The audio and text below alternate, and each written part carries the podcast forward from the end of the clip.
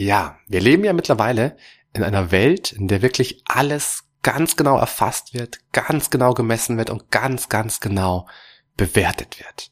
Höher, schneller, weiter ist bei vielen Personen und auch Unternehmen inzwischen Standard geworden. Doch dieses ständige bewertet werden, ja, kann sich ja auch irgendwann als ganz schöne psychische Belastung erweisen. Und was du tun kannst, um weiterhin mental gesund und entspannt und fröhlich zu bleiben, das erfährst du in dieser Podcast-Folge. Viel Spaß beim Reinhören und bis gleich. Was würdest du tun, wenn es keine Grenzen gäbe und du alle Möglichkeiten hättest?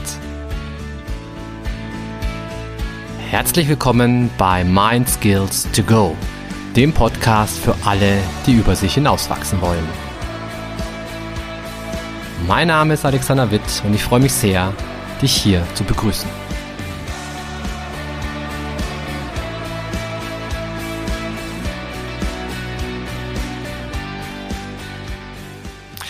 Alex, wie kann ich mir denn endlich eine dickere Haut zulegen?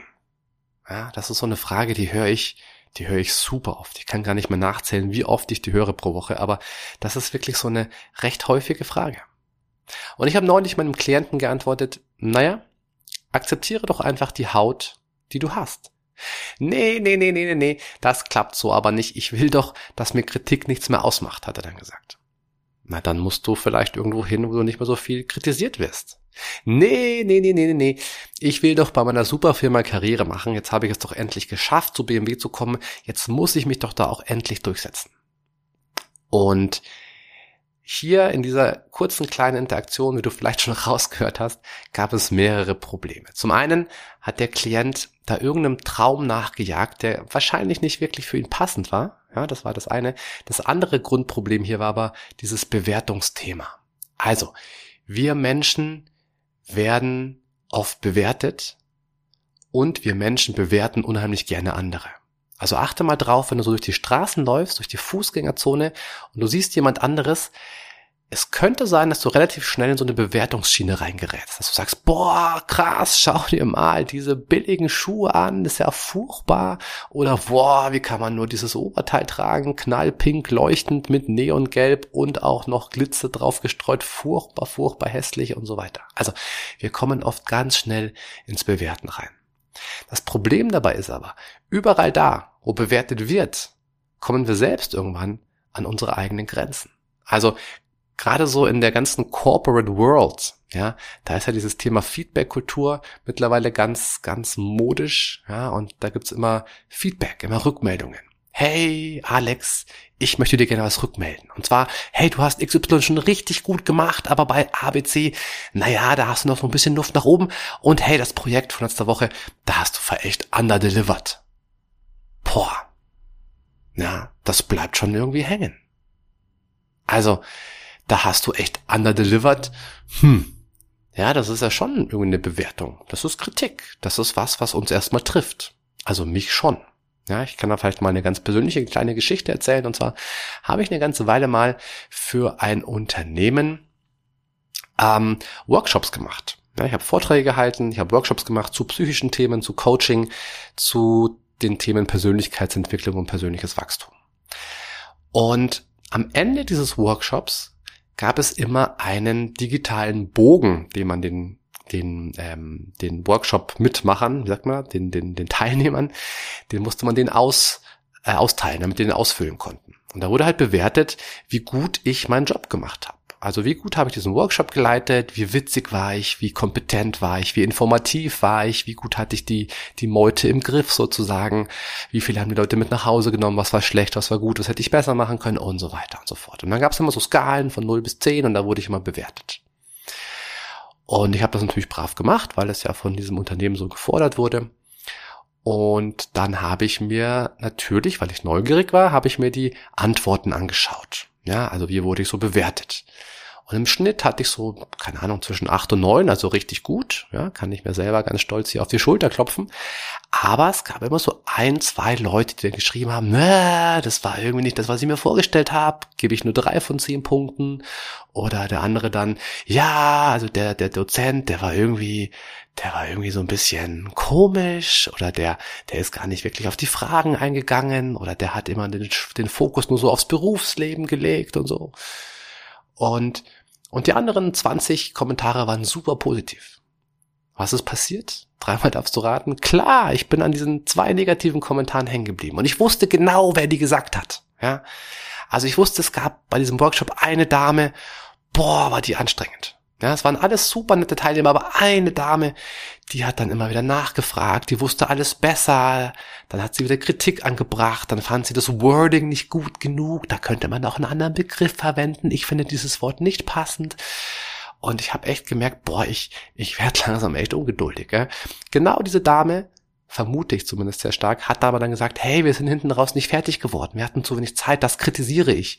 Und ich dachte mir so, boah, hey, vielleicht lag es ja auch ein bisschen an dir, aber gut. Ja, aber du siehst schon, es hat mich tatsächlich beschäftigt, wie ich da bewertet wurde. Und Bewertungen sind extrem mächtig. Ja, indem wir bewerten, erheben wir uns ja über den anderen und erlauben uns ein Urteil über den anderen. Und das ist, das hat mit Macht zu tun. Ja.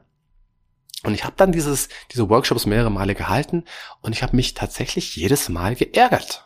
Ja, jedes Mal hatte ich eine super gute Bewertung und jedes Mal habe ich mich über die ein, zwei miesen Kommentare aufgeregt. Und irgendwann habe ich mir dann gesagt, hey Alex, das kann doch so nicht weitergehen. Das ist ja furchtbar, ja. Du machst dir was, was echt cool ist, es macht dir Spaß, dieser Workshop ist lustig, die Leute sind cool, zumindest 90 Prozent davon waren echt cool. Und dann regst du dich immer so auf. Ja, ich, ich habe mich dann ins Bett gelegt und ich konnte nicht einschlafen, weil mir immer dieser eine Satz im Kopf rumgespukt ist. Also war furchtbar. Ja. Und irgendwann habe ich dann für mich die Entscheidung getroffen, hey, ich teile zwar diese, diese Fragebögen aus an die Teilnehmer, aber ich schaue sie mir einfach nicht mehr an.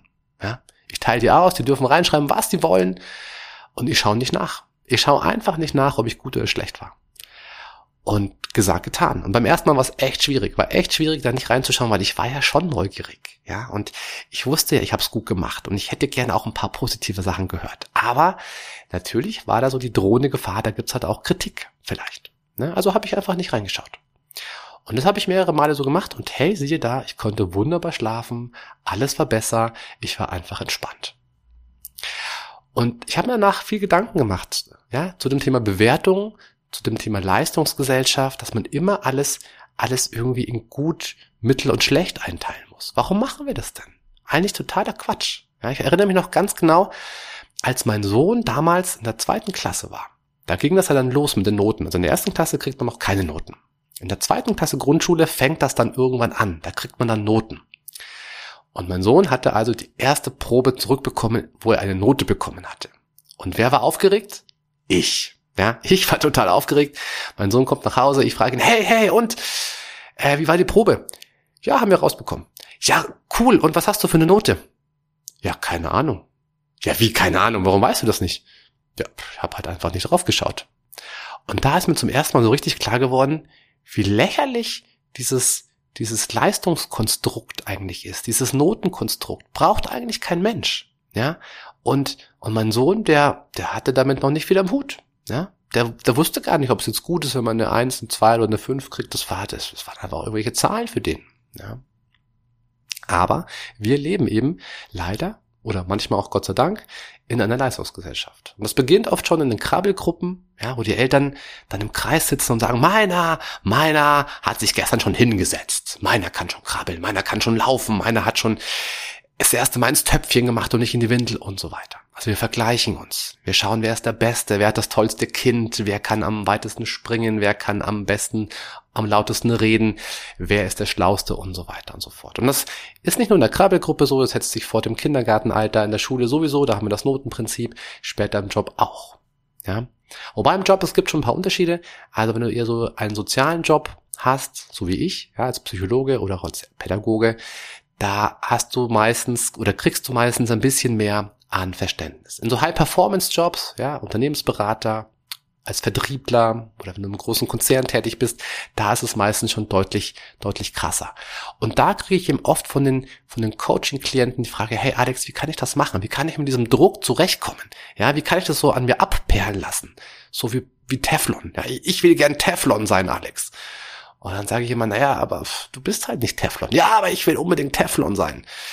Und das ist so ein bisschen die Krux. Ja, oft wollen wir irgendwas sein, was wir gar nicht sind. Es gibt Menschen, die können mit Druck super gut umgehen. Also viele Leistungssportler lieben Druck. Schau dir mal Thomas Müller an, schau dir mal Joshua Kimmich an, schau dir mal die ganzen Weltklasseathleten an. Die lieben Druck. Ja, die, die, für die gibt es nichts Besseres.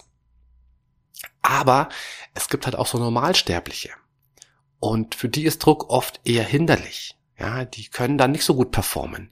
Die haben dann mehr Angst, die sind wie gelähmt, die können, können dann wirklich die einfachsten Dinge nicht mehr machen. Und deswegen muss man immer schauen, was für ein Typ bin ich? Wo passe ich hin? Ja.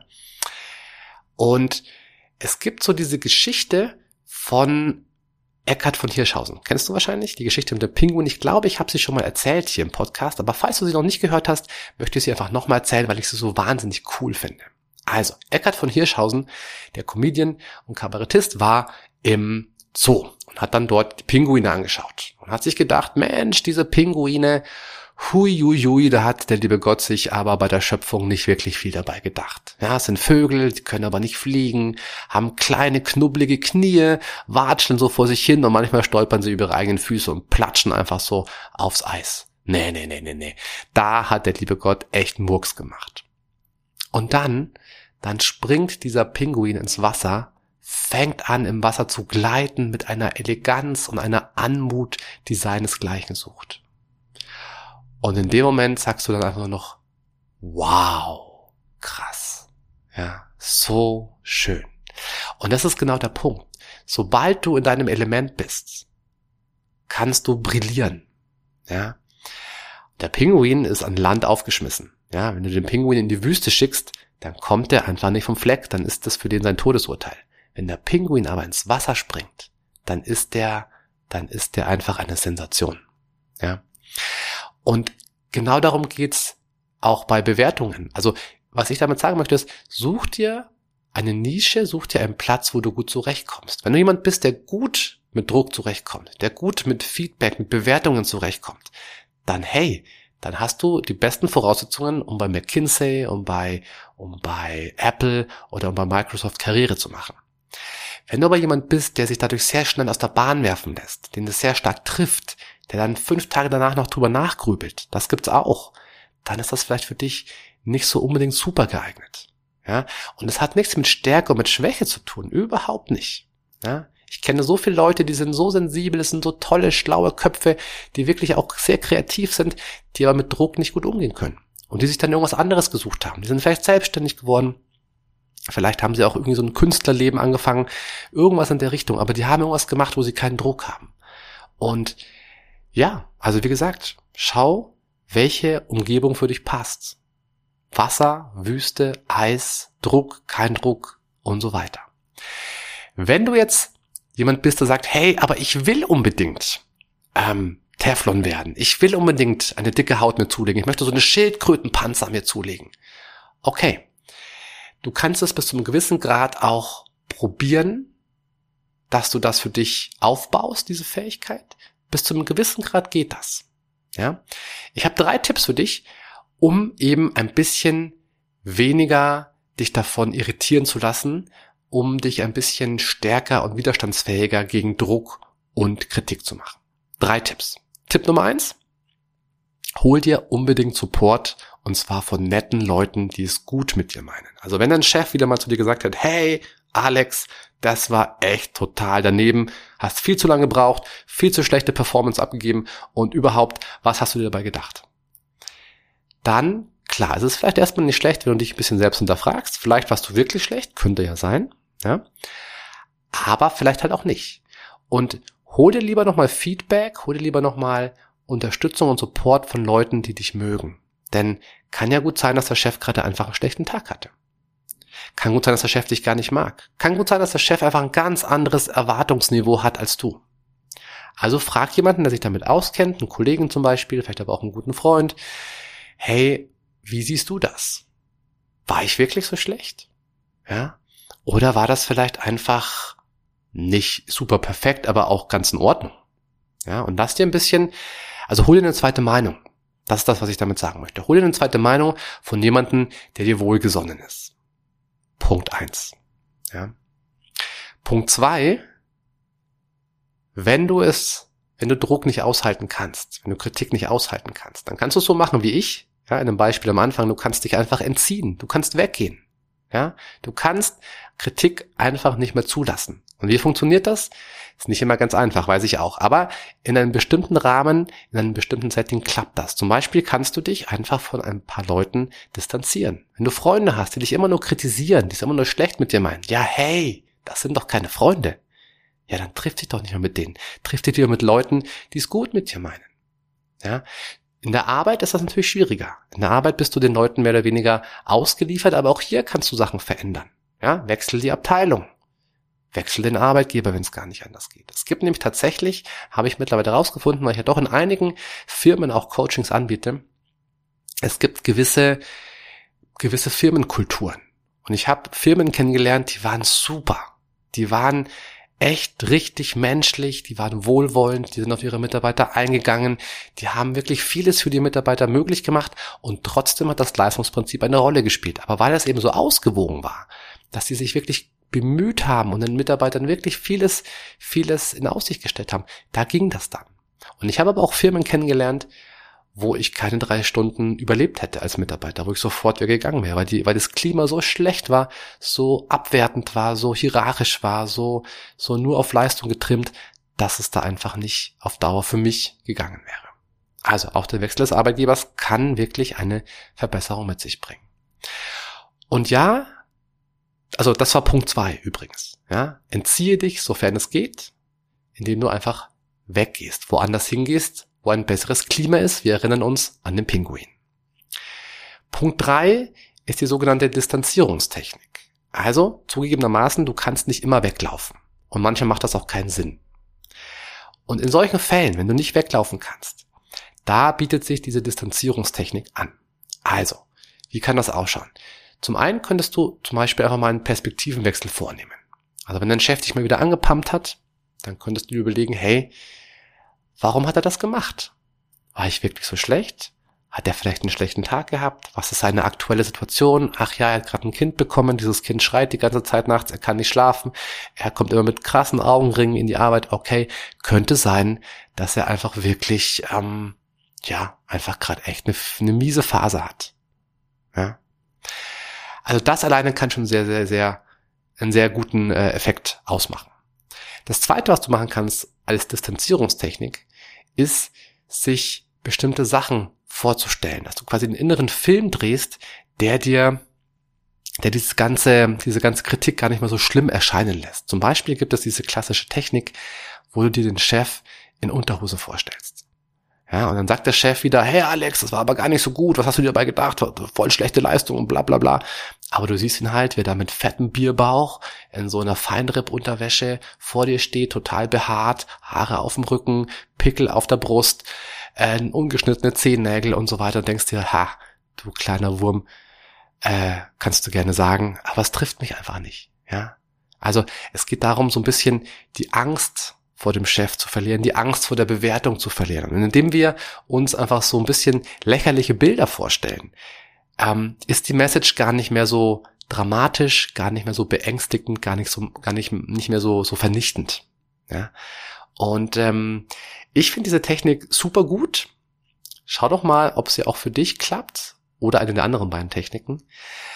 Denn ich denke, gerade in der heutigen Zeit, es ist so, so wichtig, von so großer Bedeutung, dass du mit dem Druck, mit der Bewertung von außen gesund und selbstfürsorglich umgehst. Und sobald, wenn jemand sagt, hey, Alex, das hast du scheiße gemacht, dann ist das seine Meinung. Aber es ist noch lange nicht die Wahrheit. Ja, und ich glaube, das ist ganz, ganz wichtig, dass wir uns nicht, dass wir uns nicht diese, diese subjektive Meinung von jemand anderem so stark zu Herzen nehmen und dem anderen so viel Macht einräumen. Das hat er doch gar nicht verdient. Ja, sondern ich kann mir das anhören. Okay, das habe ich vielleicht scheiße gemacht. Dann mache ich einen Punkt. dann ziehe ich mich zurück in mein stilles Kämmerlein, überlege mir, kann es sein, dass er da wirklich recht hat? Und wenn ich für mich zu dem, zu dem Entschluss komme, nö, hat er nicht, ja, dann hat er einfach nicht recht. Punkt. Ja. Und das wünsche ich dir, dass du da einfach mal so ein bisschen dagegen arbeiten kannst, denn eine Bewertung ist erstmal nur eine Bewertung und nicht mehr. So, das war's für heute. Ich hoffe, du konntest einiges aus dieser Folge mitnehmen für dich. Und ich freue mich sehr, wenn du beim nächsten Mal wieder einschaltest. Also nächsten Dienstag kommt wie gewohnt die nächste Podcast-Folge raus. Falls du mir noch nicht auf Instagram folgst, dann darfst du das gerne machen, würde ich mich sehr freuen. Dort gibt es mich zu finden unter alexwit.coaching. Und falls dir diese Folge gefallen hat, dann lass mir doch gerne eine 5-Sterne-Bewertung auf Apple Podcasts oder auf Spotify da. Also, wir hören uns dann nächste Woche. Bis dann, dein Alex.